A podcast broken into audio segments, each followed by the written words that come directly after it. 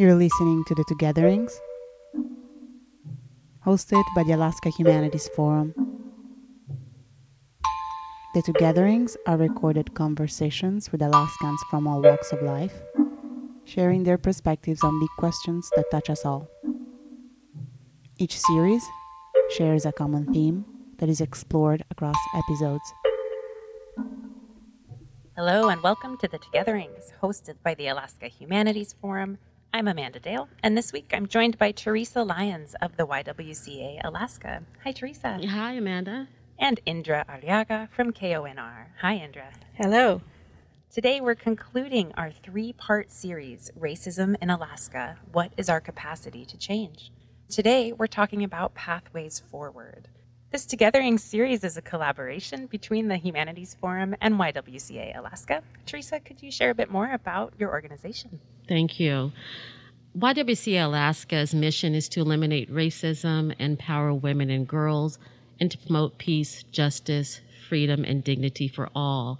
It's been a pleasure being on the Togetherings to have conversations with Alaskans about racism and its impact on us as residents of this great state and citizens that live here and what we can do differently. YWCA will host YWCA Connect, where we will keep the conversation going about things that are controversial in Alaska. We do believe that Alaskans continuing in respectful dialogue is certainly one of the pathways forward. Support for this series comes from GCI. GCI believes in connecting with and making a lasting impact in communities across Alaska.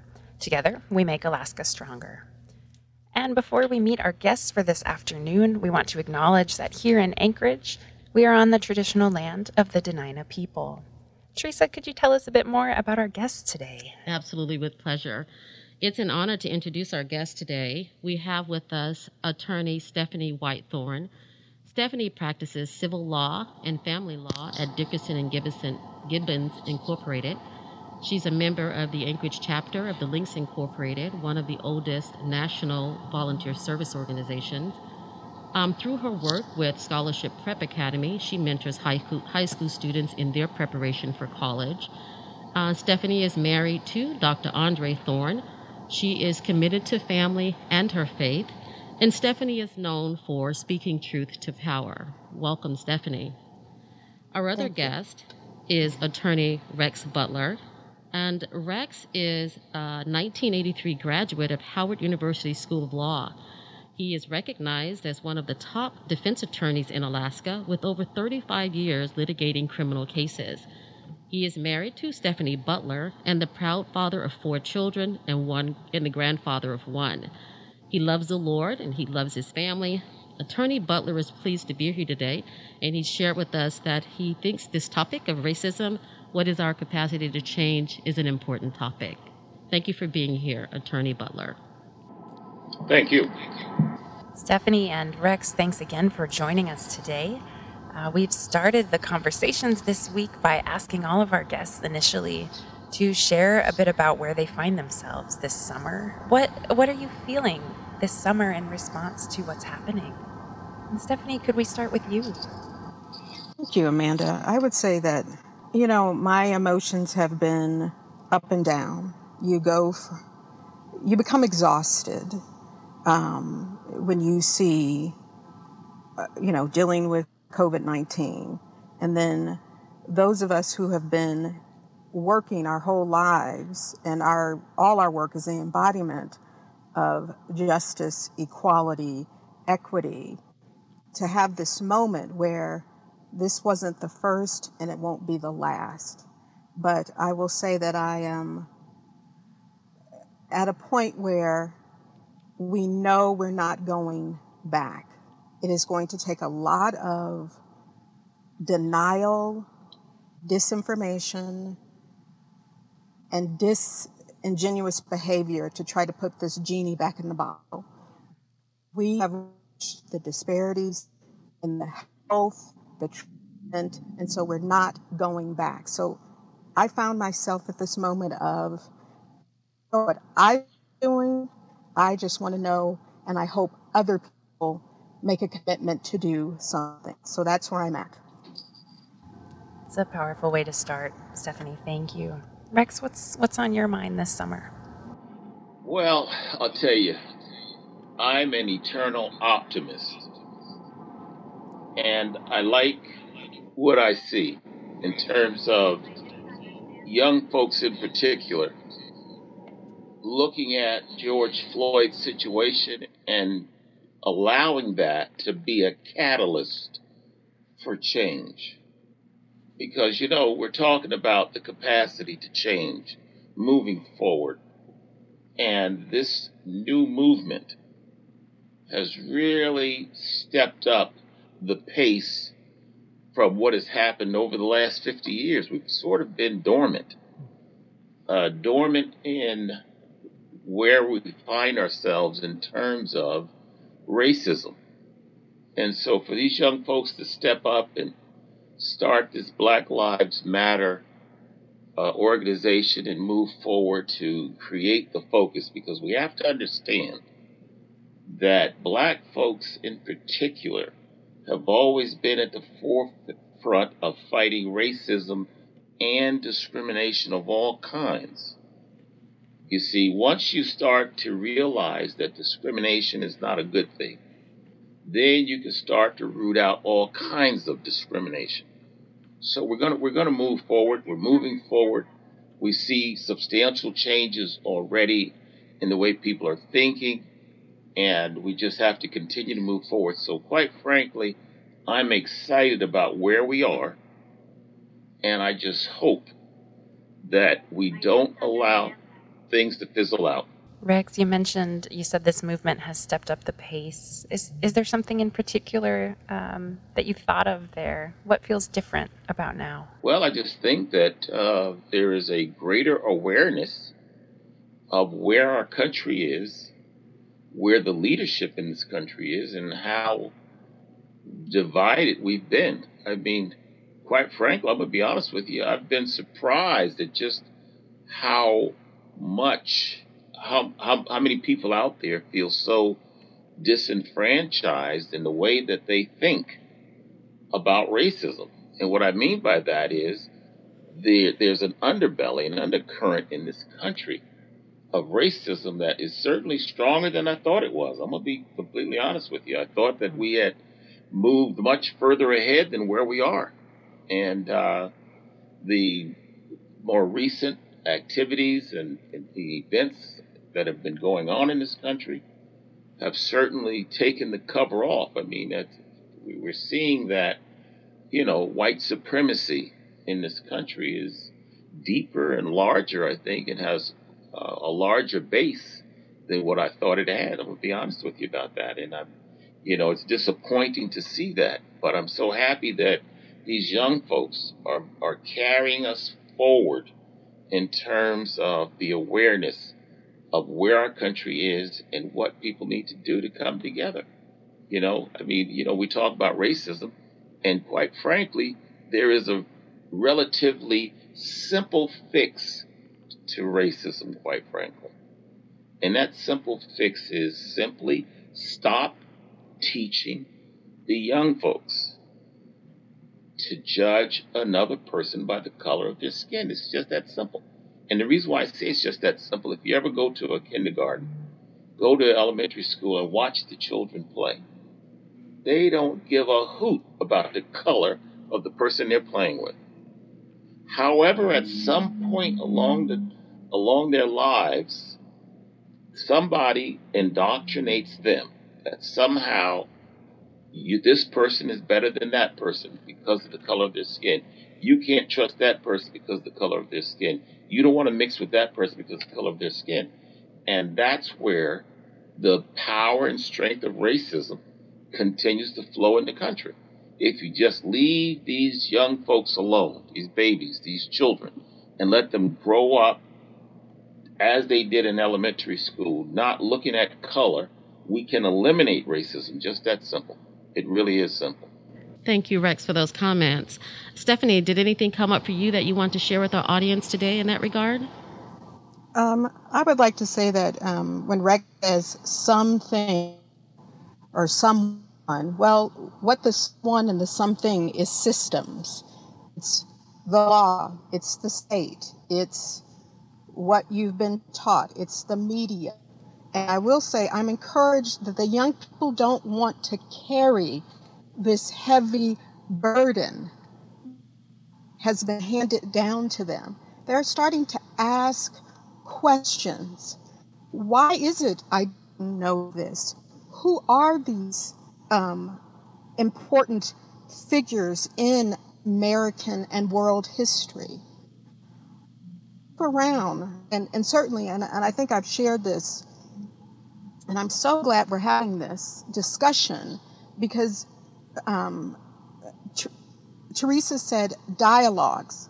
When I moved up to Alaska, it was a monologue. There is this narrative that everyone tries to give to you, that it's the land of milk and honey.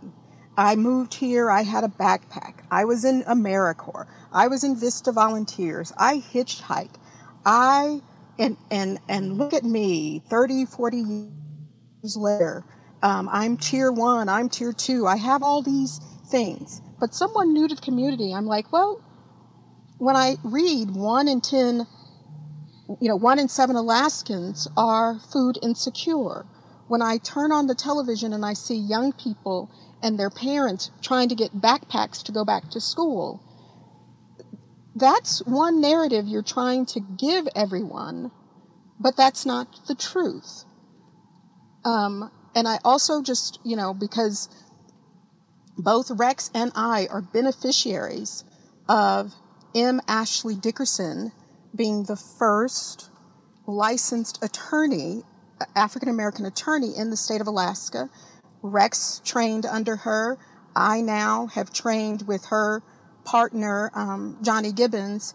And we know that from the outset, when people talk about homesteading, people in the homestead office did not want to show Mrs. Dickerson land that would have been, uh, she ended up getting a beautiful parcel, uh, acreages, but the racism that stopped the person from telling her, oh no, nothing's available in that plat. When you come up here and you find out, well, why is it that we have, we celebrate, a, you know, Elizabeth Peratrovich Day, and we volunteer for all of this. Why were there racial covenants? People brought that to this 49th state, which is also a problematic thing to talk about this state when people were here for time immemorial. But let's just stick with this that people made decisions to teach a certain way and have laws and have institutions and systems set up. So I work with young people, I'm encouraged by them, and I know they're the future and they don't want to keep this. But the, it is it is a very persistent system that perpetuates this, and we've all got to do our part to stop it and to have people see the humanity. But there must be acknowledgement of what has come before and I've always said this, and you know, people attribute it to Dr. Phil, but we know all faiths, um, all principles, whether you whatever system, um, is that you cannot change what you won't acknowledge. And we're at an inflection point that we have to acknowledge our history and stop talking about like, oh, and we're the 49th state just sprung up and it's just been full of no issues, no worries, when we know that that same gunk that had been in the lower 48 was brought up here and put in the laws and put in the systems and the lever of power. So we have the capacity to change, but we have to acknowledge it. Thank you, Stephanie. Um, as you uh, share these comments, it crossed my mind about the systems, and we are very interested in Alaskan dismantling systemic racism, and we see these conversations happening not just in our own country but across the globe right now. Um, what are the you know what conversations do you think should be happening now, and who needs to be a part of those conversations from your perspective? Well, I think that you I think you have to start with the young folks I think that you have to, people have to stop looking at people's color and go with character. They have to understand that the older folks, the old folks, many of whom are still around, obviously, who've had a certain perspective that has hindered, hurt a lot of people. Okay, and so what you have to start with is young folks and making sure that they understand that people are people. That's it. People are people. Okay, look at the person that you're working with, you're talking to, you're having fun with as another person, not as this is a black person, that's a native person, this person is Indian, this person is Asian. Okay, let's just start dealing with people as people. And I think over time, when we do that, we will eliminate racism. Sometimes I think at my age that we're just we're just kind of stuck and that what we have to do is help the young folks so that they don't have to live the experiences that we have lived you see? And that's i mean you know i i like to believe that we can uh, that we can get away from the fact that or the question or the issue or this maxim that it's going to be very complicated to get rid of racism okay because we have been indoctrinated to look at people a certain way. I mean, I've been in this town long enough to remember when people used to refer to native people as drunk natives, drunk natives, drunk natives. And we've gotten away from, I believe, that stereotype with some people. Some people still have it, you see. Instead of looking at people as people, they put labels on people. Okay, black folks being lazy, um, black folks being dumb and stupid. But yet, if you look at our history, you look at what we've created, invented, and done for this country. There's no way that those stereotypes should have been placed on us in the first place. So we can teach young folks to, to, to stay away from stereotypes and look at people for people, look at the inside. That's what counts, not what's on the outside. I believe we'll get to that point. It's going to take time, but we'll get to the point.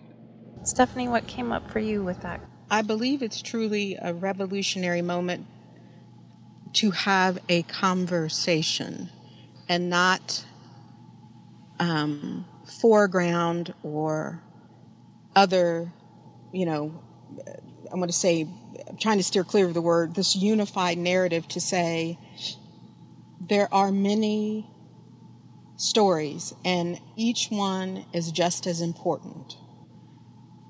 And so let's gather and talk, but let's have strategies. And I think Rex said it best, and I will keep saying it. The young people that we deal with and I work with, and I say, This is your America. And so, what do you see? You, you outnumber um, certain groups now. You are the number one population. This, this will be your government. This is your city. This is your workplace. How do you want to make it different? And so to provide strategies instead of saying, well, you guys mucked it up and, you know, I'm just going to, you know, tweet, which which is which is powerful, but you have to get in here because if you don't, we will keep perpetuating the same and you've shown us you don't want it. You've been telling us, "Hey, please recycle." You know, it, this isn't replenishing. Um, we've got to do our part. The young people have been just floating up, telling us what we need to do. Please, we don't want to go to school with all of this violence we don't want to be shot. I mean, they've been mm. telling us. And so what we have to do is listen because, you know, um, and I'll say this, you know, if you're, if you're continue to be blessed to have many more years on the earth, but if you're 20, you're going to have a lot more years on the earth, um, hopefully. Um, and so this is your, and we want to work together, um, certainly, because our years have given us some wisdom, but we know that we have mucked up some things. I mean, um, you know, I think about FDR, okay, a chicken in every pot. That's why people are out in the streets. There's not a chicken in every pot. Um, Robert Reich, the former Secretary of Commerce, 10 years ago said, This isn't a gigs economy, it's a crumbs economy. But you look at 20 somethings and now early 30 somethings that are college educated, they have all a lot of debt, but they've had three and four of these gig jobs. But then this pandemic comes along, no health insurance, no paid days off. So, uh, bottom line, I just think we have conversations, we have to foreground it where I don't need to be comfortable. You know, some young people can stand up and tell me about myself uh, in a respectful way, but to but I don't have to be so invested in like this is the one truth and you your truth doesn't matter. I have to listen because you know, I joke with the students that I prepare for college and get scholarships because one day Miss Stephanie wants someone to help her across the crosswork with her with her purse. You know, uh, you know, that's what I'm I'm paying it forward, um, and to and to make sure I get my favorite Jello. Um, so so anyway, that's my two cents on that. Yes, Amanda, we've been hearing for the three days uh, a lot about uh, young people um, really are needed in this this movement in this moment. Uh, that's been a thread through each of the conversations we've held this week. And so, Stephanie and Rex, we'd like to ask you uh, to comment on, you know, how are Alaskans actually empowering young people in this moment, or we could be, especially to help them recognize that we need their leadership in this moment, uh, that we need their thinking outside of the box uh, and their guidance, and that uh, this is the time for them to be engaged and that we're ready to listen. What are your comments about that? Well, I think Stephanie hit the nail on the head when she talked about helping and empowering young folks because basically what she was was establishing in her in the scenario that she put forth was that we are going to have to rely on the young folks in the future. You see, and so we certainly need for them to understand our value to them now, uh, the way we can impart knowledge to them, the way we can help them move themselves forward, and then hopefully they'll understand, accept, and realize the help that we're giving them now and their need to help us in the future.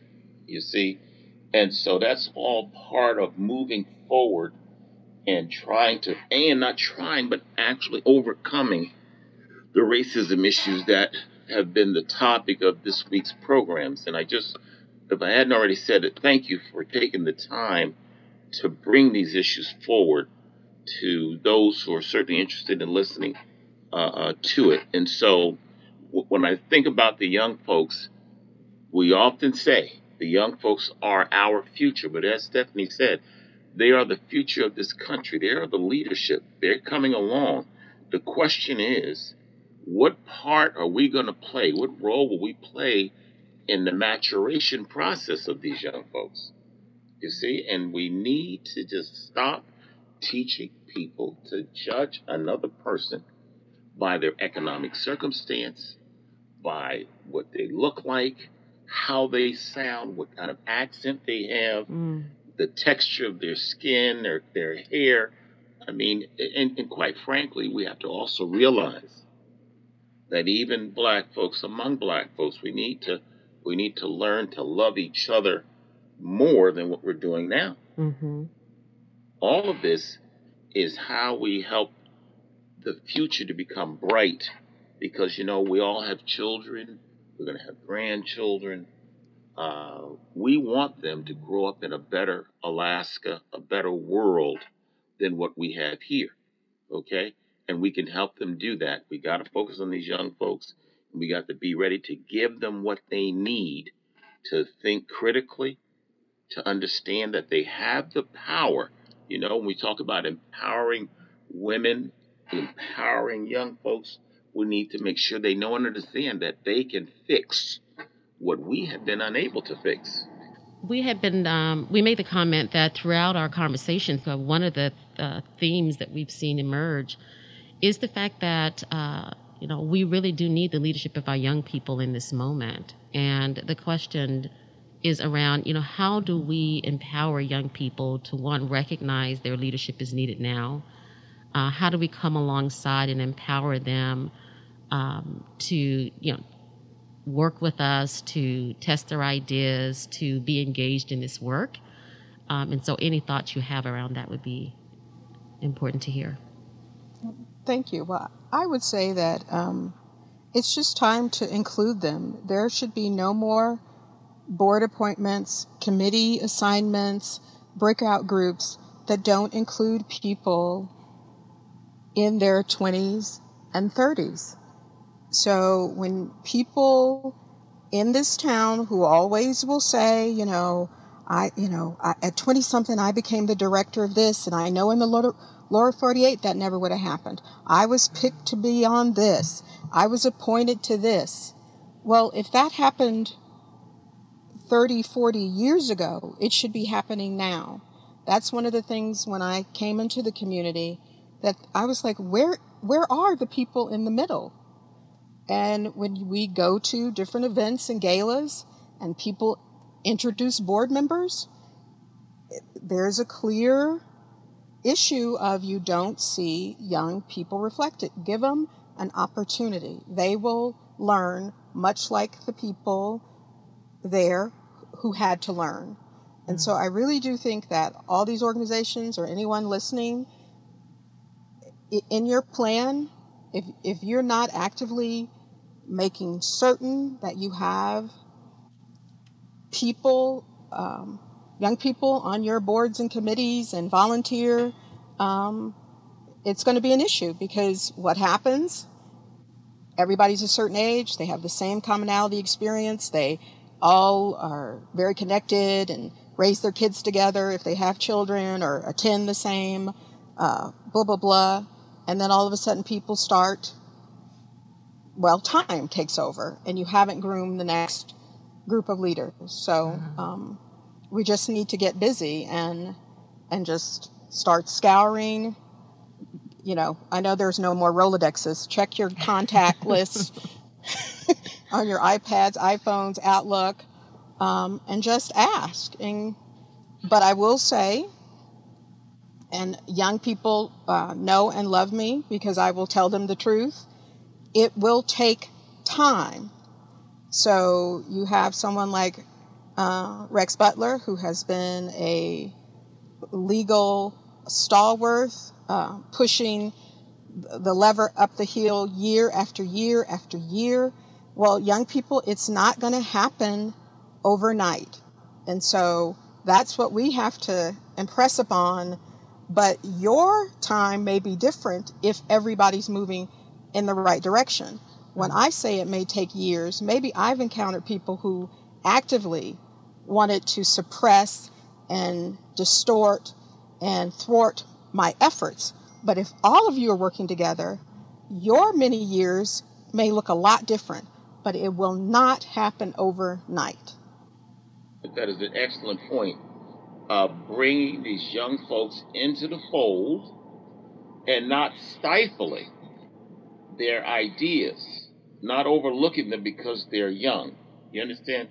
Because you'd be surprised how some of these young folks have ideas that are that will make your hair stand up and you say, "Why didn't I think of that?"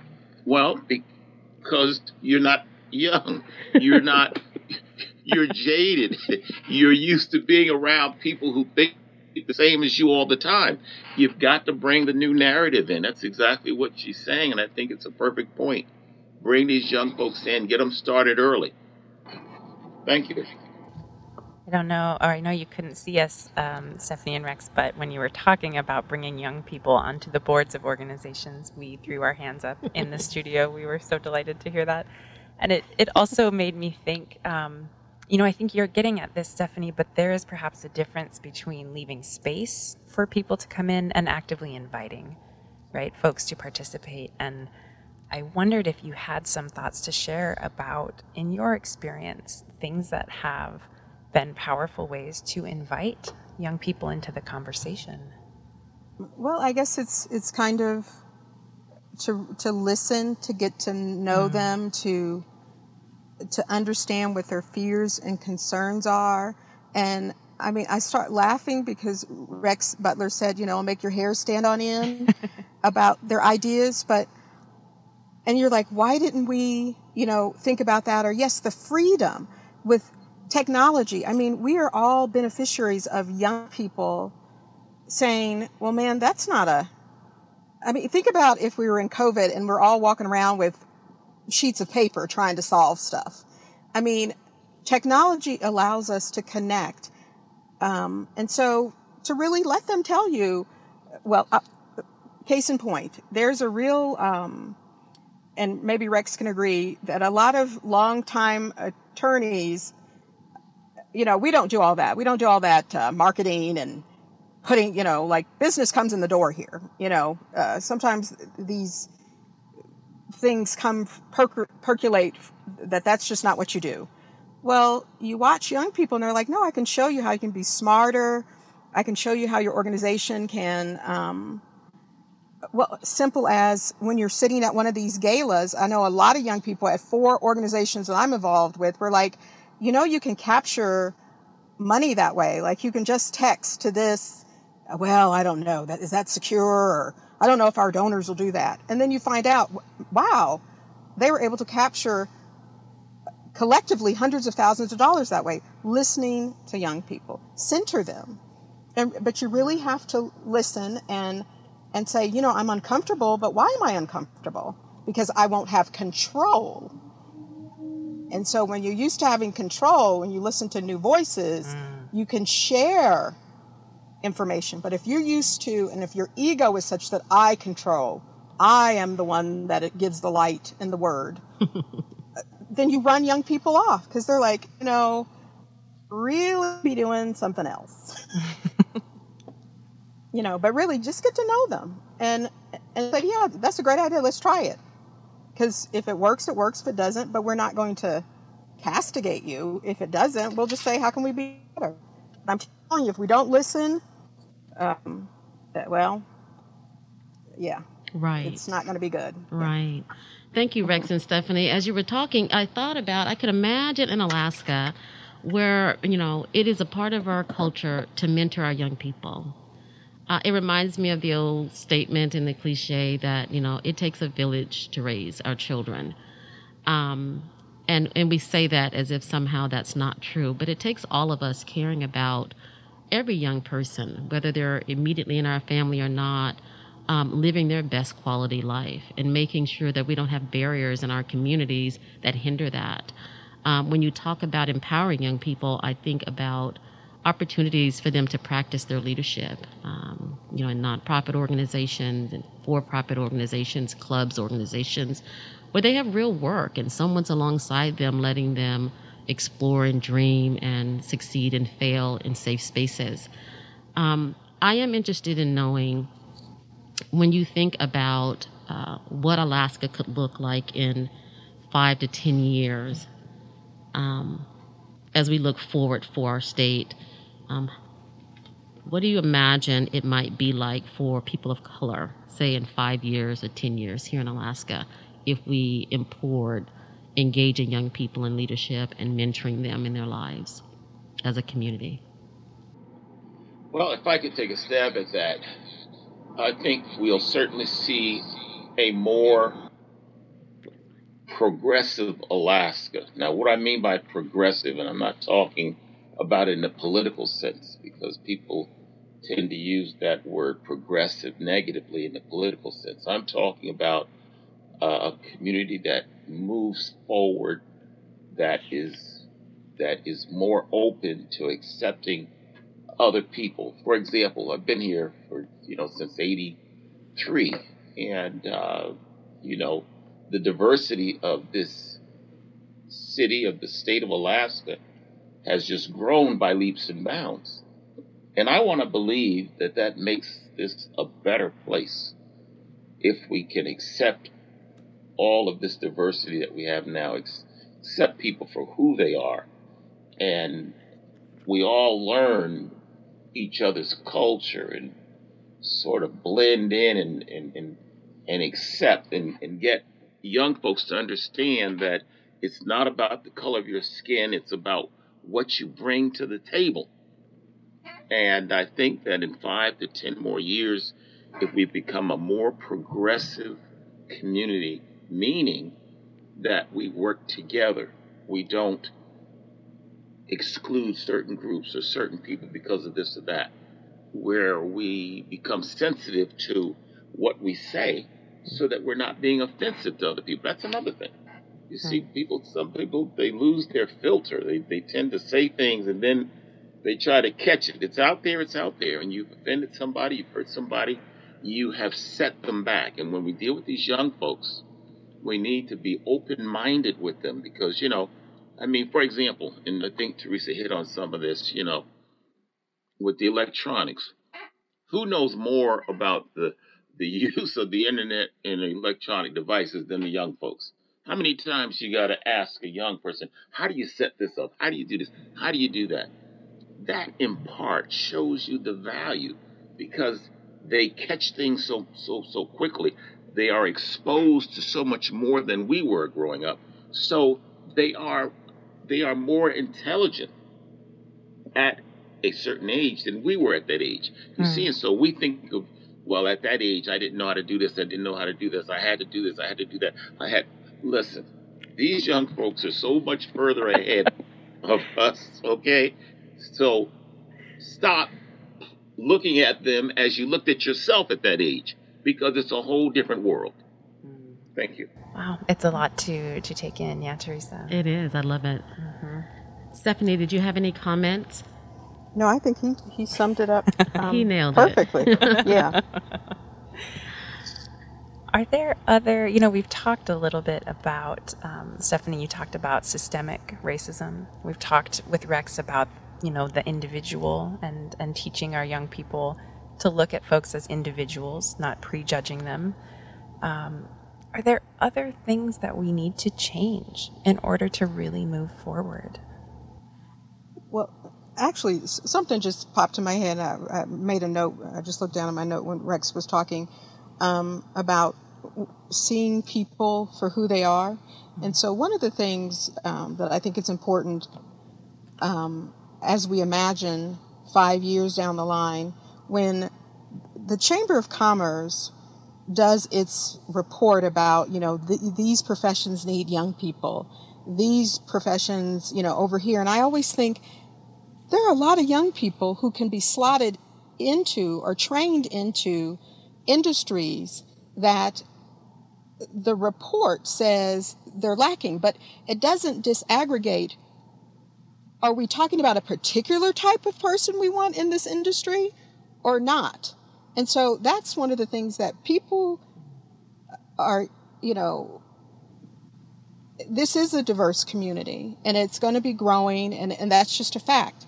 And there are some real economic needs and opportunities for training, but I always hear that and think, well, I know young people who would love to have those types of jobs and make great livings, but what who are they decrying the lack of?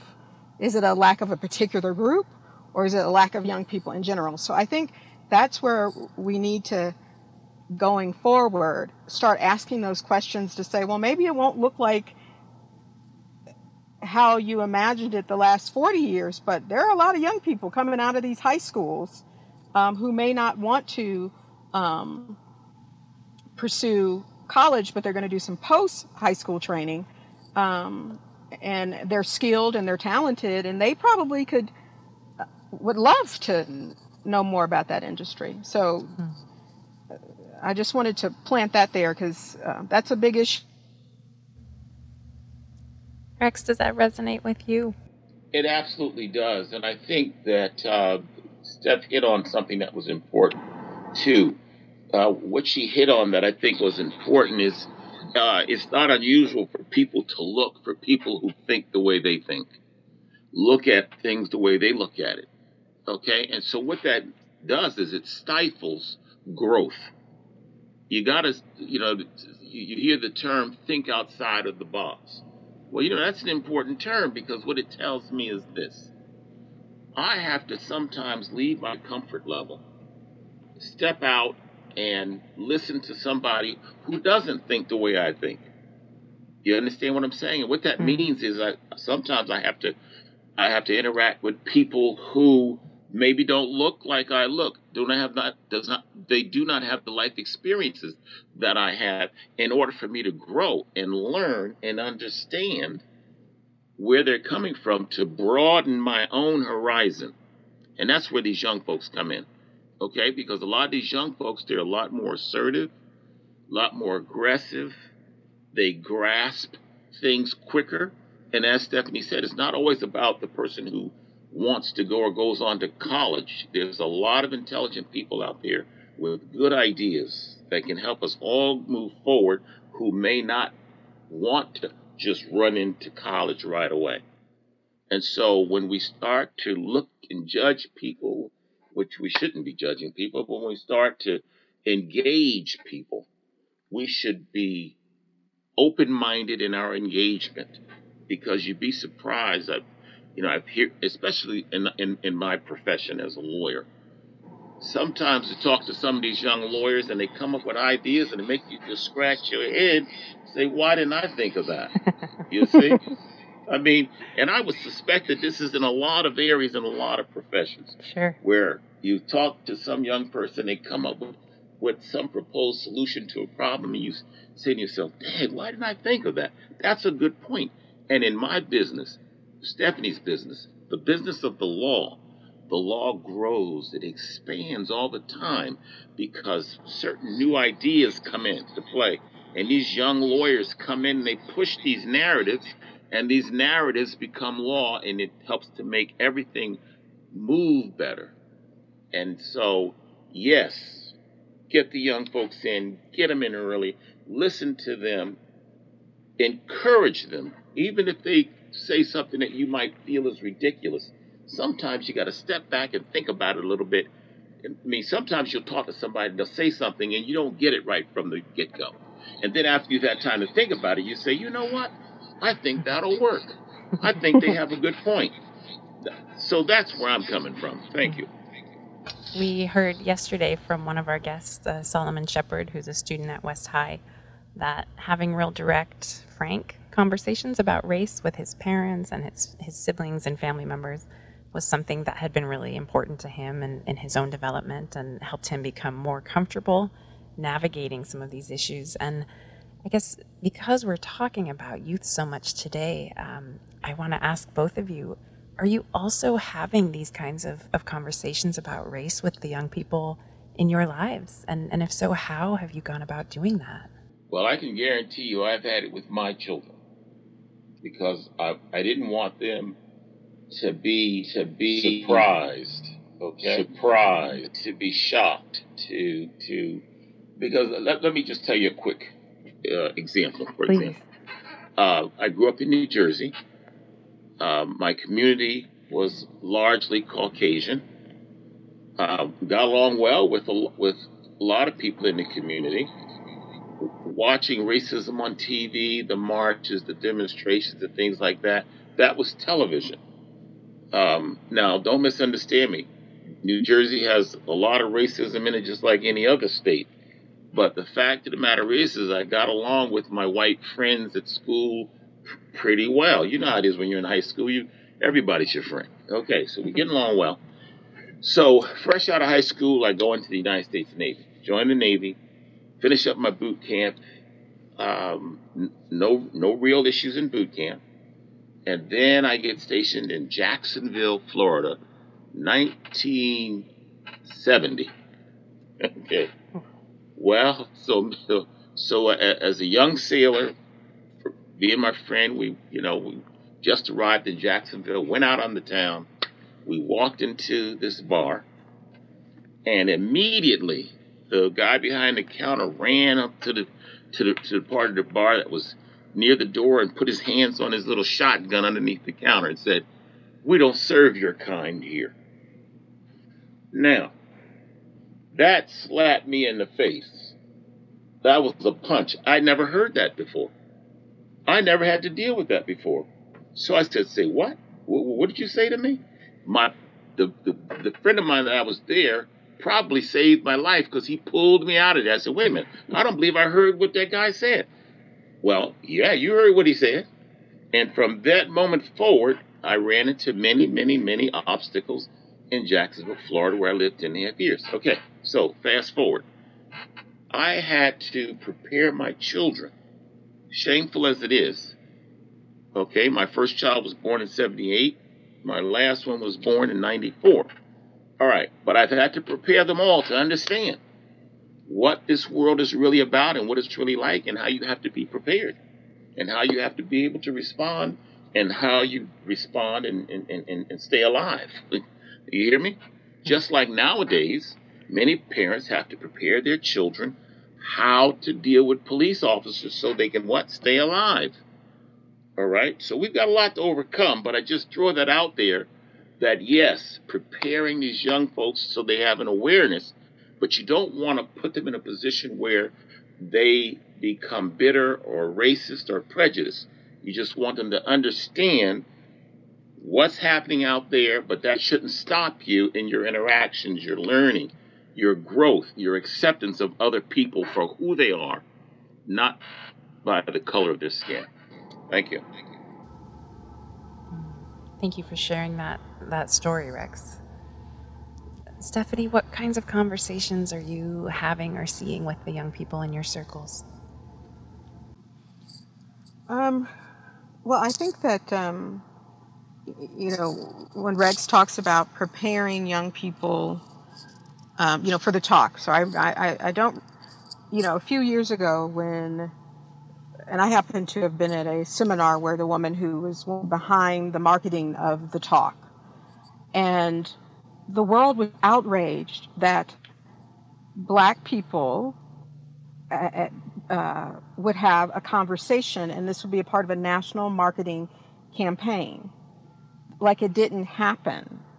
And so, fast forward to 2020, a lot of you get a lot of pushback sometimes from young people because they're like, well, why do I have to keep policing my body, my space? And why do other people think that they can call the police on me if I'm standing, drinking, barbecuing um, at Starbucks? Things that normal human beings do every day without thought. And so when I talk about how young people don't want the burden of a lot of things, they're tired of having to have the talk. But the reality of it is, you don't live in a utopia and you have to tell people when you're pulled over, where do you put your hands? Um, thank God for Rex's friend because we could have lost him if Rex had insisted upon it's like, we'll live to fight another day. So there is this psychic fatigue that a lot of us live with that we see and and the young people are hurt by it because they're like, what did I do to have to always have to be aware of these things? I'm tired of this. I'm tired of, you know, I think about the young men in Philadelphia, real estate entrepreneurs. Everybody meets at Starbucks and pirates their free Wi Fi, but they're led out in handcuffs. Four police cars come and I always think about those people. There were some righteous people, but there were also people who looked away and kept typing. Like, okay, just, it's not bothering me that your human rights are now being compromised right in front of me. So I say that to say that the young people that I work with, and when all of this was going on, first with COVID, with they're very, um, you know, first like uh, this better not ruin prom, this better not ruin track, to Oh my God, Miss Stephanie, did you see that? They're showing death after death. Did you see them hunting Ahmaud like he was an animal? They were corralling him. And it's like, yes, I know that is wounding to the soul, destructive, but you have to have some skills. And they're just tired. They don't want those skills. They want to be able to gather like everyone else. And until we get there, I tell them, you, you got to know certain things. You got to know about your rights. You got to know when not to argue when you're the only person uh, uh, of color in a group and they've let your white friends walk off, but now they're trying to give you a citation. And then you're trying to argue the point. Unfair, but when people got hands on, anyway, and not just that, not even talking about law enforcement, but the whole, you know, the issue of what happened in Central Park in New York. I mean, you watch that video. I have nephews. I have. I'm married to a, a black man. And but for technology, wow. And that's where young people have been for the last when they have those conversations like, wow, there, how do you Ellen Jones. unleash Thank that? you Where do so you much learn for that? joining us today and giving us a lot Thank to think you. about. Thank you also to our listeners, to the So Humanities that's where they're Forum, to Teresa Lyons of the YWCA Alaska, and of course to our sponsor for this series, GCI. Thank you for their support for this Togethering series. GCI believes in connecting with and making a lasting impact in communities across. Alaska. And I'm sure when Together we shares make Alaska 1978 to 1994, you have to, to talk your kids alive, but there's anger and resentment that you have to have it. And that other people were outraged five years ago saying, What are these people talking about? Like, that's dreary.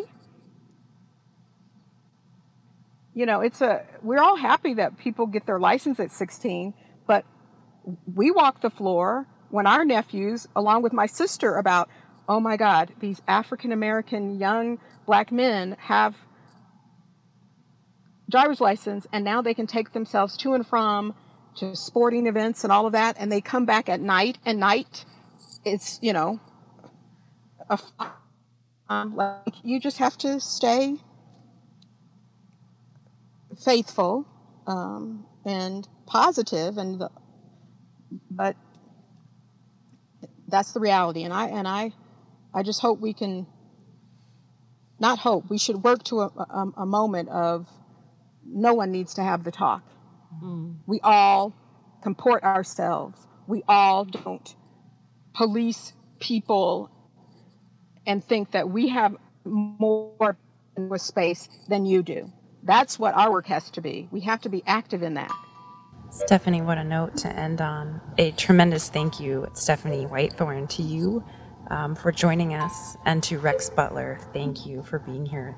And of course, GCI, who is supporting this series. GCI believes in connecting with and making a lasting impact in communities across Alaska. Together, we can make this state stronger. And Teresa, where can folks find out more about YWCA Alaska?